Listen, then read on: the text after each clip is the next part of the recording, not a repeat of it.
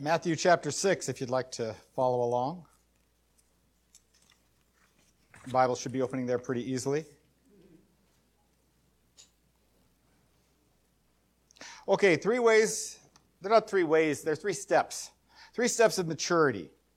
And as I share these with you, you can evaluate yourselves as to how mature you are. Please do not evaluate me. okay? These are based on your response to receiving gifts. The fir- at the first level, it's all about the gift, right? You appreciate the giver, but only because of and in proportion to the gift, right? Uh, and it's all about gimme, gimme, gimme, gimme, gimme. At this level, you have the I wants, and you're always seeing things you want and asking for things you want. Uh, and, you go to the giver because he is the one able to or likely to give you what you want. That's the first level. So it's like in my house, uh, growing up, we, we'd go to Grandma McLaughlin. she was the one with the ability and the soft spot. uh, and she was a good gift giver that way. Uh, so you know, you, you, you go, you, but but mostly we appreciated Grandma McLaughlin because of the gifts. In fact, I will admit I thought Granny Webb was a lot nicer. but Granny Webb didn't have any money, so it was like, why go to Granny Webb? You went to Grandma McLaughlin. So at the second level, you are trying to, you are trying, that's the word trying, to appreciate the giver as much as the gift. And, and it's, it's a little bit difficult because the gift is nice and distracting and you can't help but think about the gift, but you're making an effort, right? Uh, and this is good. The third level, at the third level, the gift is nice, but the giver is better. And, and what makes the gift so special is who gave it to you. And, and it's like uh, when you see the gift, you always remember who it was that did that for you. Uh, it, the, what makes the gifts, oh, I said that part. It touches your heart far more that the giver gave it to you than what the gift itself is. And this includes everything from the toddler's art, artwork that you put on the fridge to the um, oh, diamond ring. Uh, to answered prayer, right? All those things. It is the giver who makes the gift special. Okay, Jesus aims high in today's passage. He's telling us when we pray, look at the giver, right? Look at the one you are praying to. He starts, you know, he says pray like this. He doesn't say pray these words. Uh, he says pray like this. Uh, or pray then in this way is the way it says it in my version. Uh, he aims high. He's, he's teaching us how to pray, and he starts with Our Father. I want to say who art in heaven, even though that's not the way my Bible says it. Our, our, uh, our Father who is in heaven, hallowed be your name. And that's all as far as we're going to get today. Uh, but it's because it start, he starts with saying, focus on God first. Before you pray, pay attention to who it is you are praying to. Because he is special right? He is special. It's not like he wants to be special. I mean, he does, but he is special. And Jesus aims high. He's telling us to go to that third level of maturity. You know, be mature in your relationship with God. Don't be the small child. Because, face it, when we pray, it's easy to jump to the list. We have a list. It's easy to jump to the list and forget about talking to the one we're actually speaking to. He is our Father in heaven. Uh, his name is to be kept holy. So let's start with our Father in heaven. And the first two words, our Father. Okay, so I'm going to bring out a few of the implications of calling God Father. And, I know I am not going to get them all. And you may have some good and some that are especially important to you uh, that, I, that I miss, because I'm confident there are more than what I mentioned. But the ones I mentioned are, I think, significant. Uh, and first thing I want to say is none of the implications of our Father that I use are negative. Some of, some of you have had, had a father who is a, has some negative impact on your life. And you may think of your father in a negative way. Frankly, none of those apply. I'm not saying they're not real in your life, but none of those apply when we're looking at God as our Father. So we're simply not going to go there. Recognize your case is, is I'm sorry that was your experience, but uh, God as Father, do not let that picture or that feeling, that sense you have from your Father impact your understanding of God as Father because God as Father is a good thing. They just don't fit into this conversation because God is not like one of them. The only purpose that kind of father could possibly serve at this point is for contrast, right? And, and I'm not going to go there, so it doesn't matter. So let's start with some implications of our father. God as our father. Number one, dad is the boss. now, we know that dad is very quick to say mom is the boss. Not always, but sometimes. But, but here's the reality dad is the boss. And a good dad, I think, will rarely act like the boss. He, he's not going to walk around saying, because I'm the boss, right? He, he, might on occasion. I know those words have come out of my mouth on occasion. Uh, but he'll rarely act like it. When needed, he can and will. But a good boss doesn't have to walk around just demanding his way, saying, I am the boss. Because as a boss, he does a good enough job that he doesn't have to do those things. It's understood. But he is, he is the boss. He is the one. Number two, dad is the provider. And, and we look in our world today and we find dads who are the stay at home and mom is the one who makes money. We find lots of working moms, sometimes earning more money than dad, even if he is working. We find those things. Uh, and, uh, it's, it's, provision is not always our way, but God as our Father is the provider. Okay? God as our Father is the provider. And we sometimes wonder, here's the thing is, is we get confused because we think we're providing for ourselves.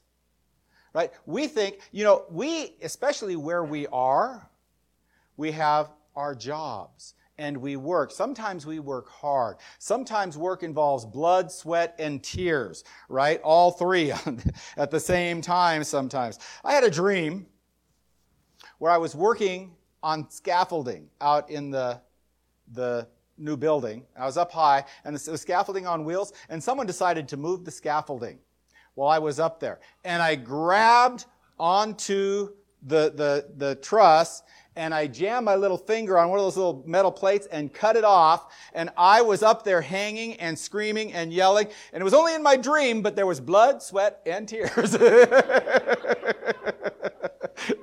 Okay? It was only a dream. They're all there. You know, I'm really grateful. So if I'm ever up on scaffolding, please do not move it. Don't want that dream to come real. But uh, anyway, uh, let's see, got to get back to where I, oh, we think we provide for ourselves because we work. And sometimes we work hard and we say, I earned my money. But you know, there are other people who work just as hard and aren't earning the money. Uh, it, we, we live in a place where it works well for us. And sometimes we can wonder where, where God as provider comes in because we work pretty hard to provide for ourselves and done a pretty good job of it. Look at ourselves, pat ourselves on the back, and say, you know, I did a pretty good job of providing for myself. Uh, I, I, I don't understand this. Why do I have to thank God for it? I worked, I did this. Yeah, I, I think of when I was a paper boy.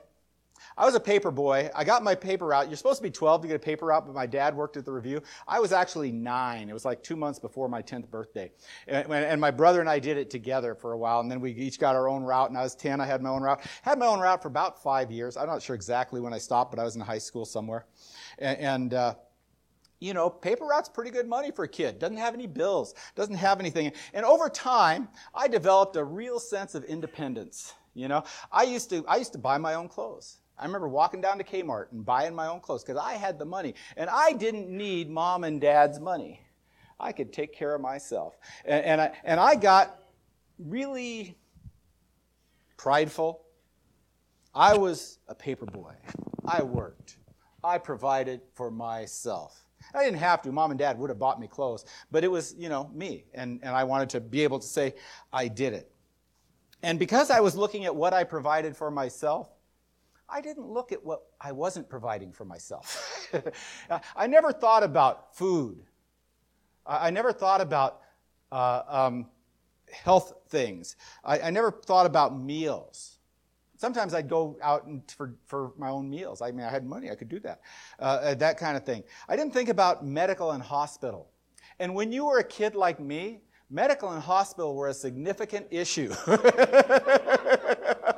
right? It's, it's really funny when I think about it because I am not accident prone. I, it's, it's been a long time since I've got hurt doing something. But there was a day when it was my middle name, right? Uh, I, I think of when I was in the 10th grade. When I was in the 10th grade, I smashed this finger under a desk. I split this lip taking out the garbage. Just a little warning if you are running with a metal garbage can, have your shoes tied. uh, that's the year when I got hit by the car coming down the South Hill. Bad year for me. I didn't have to pay any of those bills. Someone else took care of all that, right? I didn't have to do any of those things. But so much was beyond my grasp, and I thought I was taking care of my needs. I thought I was the one who was providing for myself. I wasn't. It is an illusion. I mean, that, that's me as a paper boy. And, and, later I had my job at the greenhouse, and I didn't get any more humbled by that. But uh, uh, that was my grasp. Uh, uh, because I looked only at what I provided for myself. I thought I was a good provider for myself. And I, I didn't hardly scratch the surface. I, I, barely scratched the surface. I had mom and dad providing for me the things I really needed. Okay, so much was beyond my thought that I thought I was a good provider, but I was not. And it is an illusion that we provide for ourselves. It is very important that we thank God for what we, for the privilege of being able to work to, to, to meet those needs, right? God is the one who is our great provider. God as our Father, our Father who art in heaven. Dad is the protector. What is the threat? Wild animal? Dad will protect you, right? At what risk? At what cost? Doesn't matter. Dad will protect you. Uh, a, a, a thief? Dad, dad will protect you. I, I like the picture. There's, there's one movie I watched where, where the, the couple is regularly coming into danger, and every time they come into danger, she jumps behind him. and he saves the day. And it's just, it's just funny because I like it. That's, that's the way I feel like it ought to be. I'm not sure it always is. Dad steps between you and the threat. Right? Dad steps between you and the threat. Dad is the protector. Dad is the wise advisor regardless of what the sitcoms say. And I'm not saying dad always has wise advice, but you know, he does know things because he's as old as he is and he had to get there. I'm not saying dad has always been wise, right? How do you gain wisdom? Hard experience. How do you gain hard experience? Foolishness, right? it's like, yeah, we, we, we've earned the right. Dad knows, but his advice comes from both experience and a heart of love. Dad is concerned for you and does not want you to make his mistakes. He wants you to know what's best. He wants to do those things. So dad is a, a wise advisor. Okay, this one is just for free. Not sure how it applies to God. Dad is the best tickler. Right? okay? This one, dad loves you. This is dad, our Father in heaven. When we pray, our Father, all of those implications apply. He is wise. He is good. He is powerful. He cares about us. He meets our needs. He provides what we need. He protects us. All of those things. Everything implied by the word dad, or that should be implied by the word dad, is there. It is a loaded word, and Jesus did not come upon it accidentally. Right? Uh, it is a very intentional word. Dad loves you, and this is God. And we live in a world where I, I, talked about this a little bit last week, and I don't like to repeat myself too much, but, but no other religion has a God who loves you. They, if you're lucky, they care about you at all. Mostly they are gods who, who are looking for opportunities to punish you, who are looking for opportunity, who you have to fear, who you have to uh, give offerings and sacrifices to make them willing to, to accept you or not punish you. We have a God who loves us. He loves us. Every, to throw out every image of a God who does not care. You know, the, there's a, uh, approach to God called deism, and they call it the clockwork God, that he, he wound up the universe, he set it in motion, and then he walked away and let it take care of itself. Throw that out. You know, a lot of people, it, has an official name. I don't think they're organized, but I know I, I thought that for a while because you, people who look at the evidence and don't see God at work, they say God's not doing anything. A lot of people don't believe in God because they don't see Him doing anything. One of the privileges of keeping a prayer log, try keeping a prayer log for a while, and you will see, wow, God is doing things. Right? Because he is. Uh, but, but they see he doesn't care, do anything, so they say he's not involved in my life, he doesn't care. Not true. He is Father God. Every positive image of Father he is. And then he says, Our Father in heaven. Pray this way. Our Father, and by the way, our Father is for corporate prayer because Jesus was speaking to a group of people. But if he was speaking to one person, or when he speaks for himself, it's my Father, right? Which I think is hugely important. I think that's something we dare not lose the grasp of. He's not merely a corporate father to all of us, he is my father in heaven. He is my personal father. And then that he says in heaven, and it might be a way, you know, you might have a dad who has passed away and you say, well, dad's in heaven, right? That's fine. That's not an untrue statement. I'm not going to take fault, but that's not what he's saying here, right? We just want to want to hang on to that because it's not what he's meaning. It might be a way to distinguish between your heavenly father and your earthly father. My father in heaven, just in case you're confused about which one of you I'm, I'm speaking to, right? Uh, and and could, could be that, but that's not it either. Uh, this statement acknowledges he is above us and he is beyond us. Uh, he is, he is not, does not have the limitations that we have or our earthly fathers have. Because sometimes, even though your father wants to protect you, it's beyond his ability. He can't stop that semi careening out of control. Stop. it's not going to work. He, sometimes it is beyond his ability, but God, it's not beyond his ability. He is beyond those things. And it acknowledges he is above and beyond us. And remembering who he is helps us to approach him properly, which is, is, is also the message of the second half of this verse Hallowed be your name. And, and hallowed, what a word. You know, hallowed, the only other time we use the word hallowed is Halloween, right? It's not a word we use. And, and, and if you know me in theology at all, I like to take those theological words and the, I, I just call them church words. Uh, that, that we use only in church and only among Christians and turn them into real language. Because they were real language when they were first written down. They wrote it down in language that everybody understood, and we translated them into words that we don't.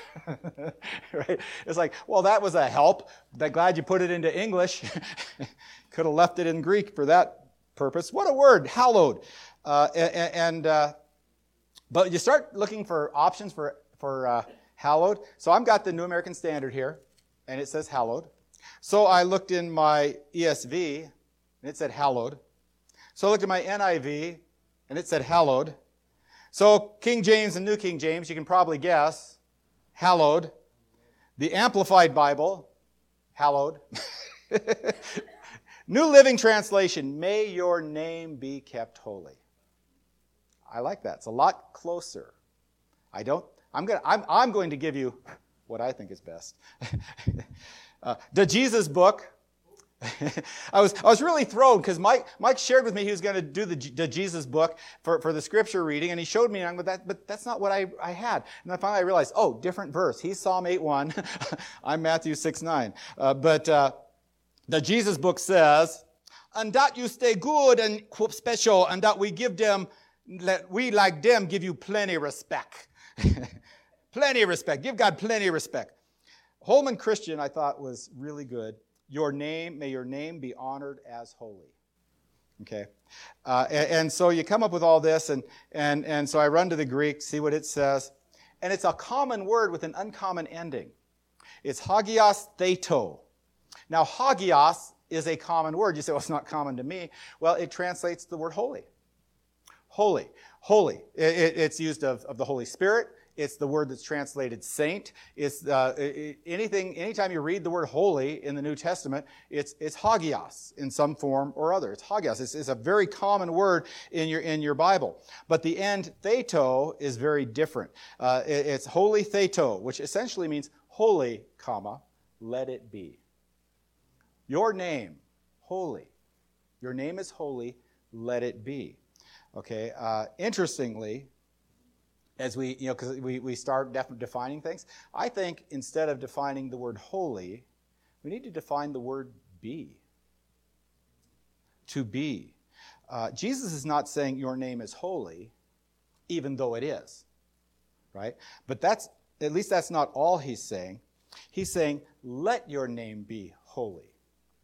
Okay? Now, if God's name is already holy, why does he need to say, let it be holy?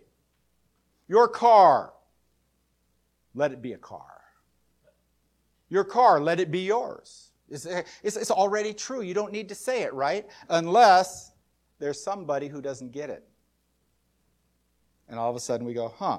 So it's not that his name isn't holy, it's why, why is it not, why does he have to say, let your name be holy? And when we answer that question, uh, we find how important this is that it is that this is a part of our prayer, right?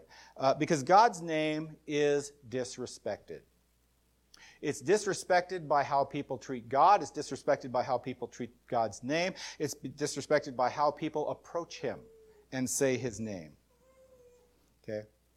Uh, it is disrespected by those of other religions who resist the truth, God's truth. I started in Sunday school today reading through uh, a, a, country a day, nations that oppose Christianity. Today, alphabetically, was Afghanistan. It's what they call a restricted nation. Christianity is legally respect, restricted in Christianity. You go and share your faith in Afghanistan, you will be arrested. You might be killed. You convert to Christ, you will probably be killed by your family.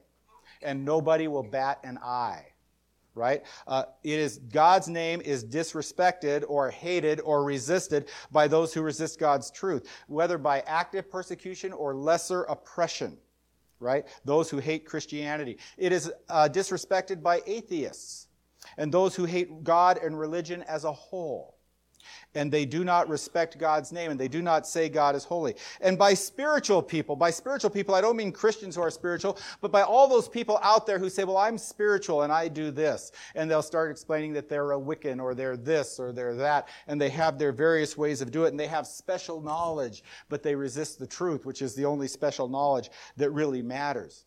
And so when we say, uh, Our Father who art in heaven, hallowed be thy name, we could be praying about them. We could be praying about the entire world where God's name is not recognized as holy. And that's not bad. But God's name is also disrespected by those who acknowledge God in some way but still refuse to obey Him. The vast majority of Americans disrespect God's name, right? They give Him lip service, if that much, yet still think that He's okay with them. It's like, yeah, I'm a Christian, but I don't go into that Bible stuff. I don't believe the Bible. I'm a Christian, but I don't think you, Jesus is the only way into heaven. And it's like, you got to get back and look at that Bible stuff and see what the Bible actually says, because that's where truth is. Uh, and, and among them, Lord, among those people who use your name to swear, it's like, how do you put that together? Um, for them, let your name be holy. That name that they are disrespecting and using so badly, let it be holy for them. And it's good to pray that the world will see and recognize God and His holiness while there is still time. And praying for the lost is, it is praying for the lost, and that is a good thing. But what if neither of those is what Jesus is saying? What if it's more personal than that? God's name is, let me ask a question Is God's name disrespected when I grab my list and run up and jump on Santa's lap and start reading my list to him? Because sounds kind of disrespectful to me. Right? God's name might very well be disrespected by us when we go to Him in prayer if we don't first recognize who it is we are approaching, right? Who it is we are praying to. God's name is disrespected by me when I do that. And so, our Father who art in heaven, Hallowed be your, your name by me. Let your name be holy to me. Let me treat your name as holy. And I'm not saying, I, I don't, I mean, when I say that, I don't know that that's what Jesus had in mind exactly, but I think it has to be at least part of it we need to treat God's name with respect. And we, we should worry about those other things and all those other people, and we should pray for them. And wouldn't it be nice if God's name was made holy there? But we need to start with us and treat God's name as if it's holy. Holy, let it be. Holy, let it be to me. Right? So, so practically, how do we do this? We certainly do not do this by saying, Our Father who art in heaven, hallowed be thy name. The kingdom come, thy will be done. Earth is, did I say in heaven? See, I, I can't do it anymore uh, by just a sing song repetition of a prayer. That, that's not making it holy. But, but like I said before, it might be as simple as changing the word our to my. And instead of saying our Father who is in who are who who I'm going to do it in the, this uh, our Father who is in heaven, hallowed be your name my Father who is in heaven. Dear Father in heaven, right? Uh, and, and we take that and we make it personal. That might be all it takes. This is why I love Psalm 8 so much, and it's why that was our scripture reading for today. Verse 1 O Lord, our Lord, how majestic is your name in all the earth. For me, Psalm 8 is a powerful focusing tool. And I like it. And I repeat it. And, and I do verse 3 more than I do verse 1. Uh, when I consider the heavens, the work of your fingers, the moon and the stars which you have ordained, what is man that you consider him? Or the son, of, or the, the, the son of man, see, son of man that you think of him, I think is what it says. And, and, and it's like, when I look at how great you are. And, and, I can't help it. You guys have heard me say this a million times probably, but when I consider the heavens, the work of your fingers. And John and I were talking about what he was going out to speak about it at uh, teen camp. And one of the things he was talking about was how great God is. And he was talking about creation. We had that whole talk about his fingers, right? When I think of fingers, I think of crafts, right? Uh, and, and glitter and glue and finger paint the work of your fingers. And that was the making of the heavens. And, and John started talking about the space tel. Is it still the Hubble Space Telescope, or what's the new one that's out there? That's so much better. And the farther they see, the more they find. And it's still the work of his fingers. What am I that you care about me? But you do. Right? Psalm 8, for me, is a powerful focusing tool. And I'm, I'm throwing this out. I'm, i throw out my father. I'm throwing out Psalm 8. I'm throwing out some options just to show you what, what has been done and what people do because it's not that hard to focus on God's greatness if we take a moment to do it. And I'm not saying you only take a moment because once you get there, you might want to stay there for a while. But if you don't get there, you're just running to God with a list. Joan has started using a prayer shawl. And, and it's kind of, kind of interesting because she says, when I wrap that shawl, shawl around me, I feel like I've secluded. She could do it. Joan's never alone. it's part of her life. You know, almost never, unless she's doing laundry. Then everybody leaves her alone. But, but she says, I wrap that around and I feel like I've isolated myself with God and I can pray. And it's a focusing tool. Okay? Uh, singing. Songs. We have a bunch of really good songs about God's greatness today. Right? The closing song is is is one you can take with you. It, it, singing can help. And, and by the way, you say, "Well, I don't sing well." Well, sing alone. The only person, there's nobody to criticize you when you're singing alone, right? You'll be the only one knowing that you're off key and you probably won't know because you'll be alone. uh, there's, there's so many more things you can do right? And, and, some people may say well here's what i do here's what i do here's what i do. You know, different things are going to work better with different people. Uh, based on one sermon i preached i don't know how long ago it is i look at the horizon. You know for, for me drive time is awesome. It's a great time to pray but sometimes i have a hard time getting my mind focused. I don't know about you. I, sometimes i go god if I pray often enough, shouldn't it be easier to get focused in prayer? And it's like he's going neener, neener, uh, and, and, I, and, I, have to work at it. But, but so I, I, you know, one of the great things about living out here is if you're going to drive, you're going to drive in the country. And if you're going to drive in the country, the horizon is all laid out before you. And I just look and I go, the God beyond the horizon. And then I drive like this. Wow. Because the horizon is big and it's nothing.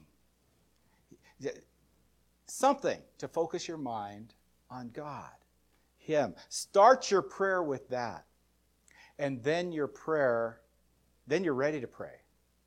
Then you're ready to pray in a respectful, God honoring way, a way that treats Him as holy.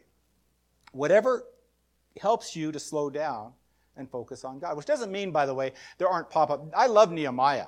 Nehemiah had the world's best pop up prayer, right? Uh, he's, he's, he's before King, King Xerxes, or King, not King Xerxes, whatever king he's in front of. He's in front of the king, and, and the king says, says, Why are you sad? So I prayed and asked my God to bless me, and I said, right? He didn't go through a big process, right? He had, to, he had to answer the king right now. He prayed, Dear God, help me. I don't know his exact words, but that's what he prayed. And then he said, right? I'm not saying God doesn't honor those prayers, but I think you understand what I'm saying. There are, there are times when we get to spend time in prayer, and we should. And if you don't, please start. Uh, and and uh, you need to start by remembering who, you, who it is you're talking to. You need to focus on not just what you want, and even though what you have on your list is good, right? Dear God, bless John as he speaks out at camp. That's a good prayer, right? We want John to be blessed as he speaks out at camp. The kids who need Jesus will hear that. The kids who need to get their lives in gear will hear that. That those who need a kick in the rear will get kicked, right? Spiritually speaking. he, he, but still, let's start with a focus on God. We need to, we need to do that. Remember who you're speaking to and don't talk at him, right? Don't just talk at him. Speak to him, speak with him. God is not a vending machine, He is the God of the universe. So he says, when you pray, pray like this. First, focus on God.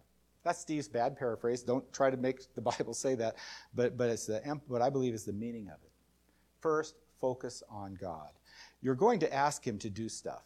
You're going to ask Him to give you. I mean, uh, forgive us or give us this day our daily bread. That's in there, right? Forgive us our debts. That's in there, right? You're going to ask Him for stuff that benefits you personally. That's all right. But start by looking at God and focusing on Him. Treat Him with respect. Okay? Let's close with prayer. Father God, you are the God of the universe. And Lord, it is such a privilege that you not only allow us to come to you, but you want us to. Because you are our Father. And whether we get it or not, our Father loves us and wants to have that relationship with us. And let us not fight that and resist it. Give us the wisdom and the maturity and the love for you to pay attention to you, to treat your name as holy, to come to you rightly. I pray in Jesus' name.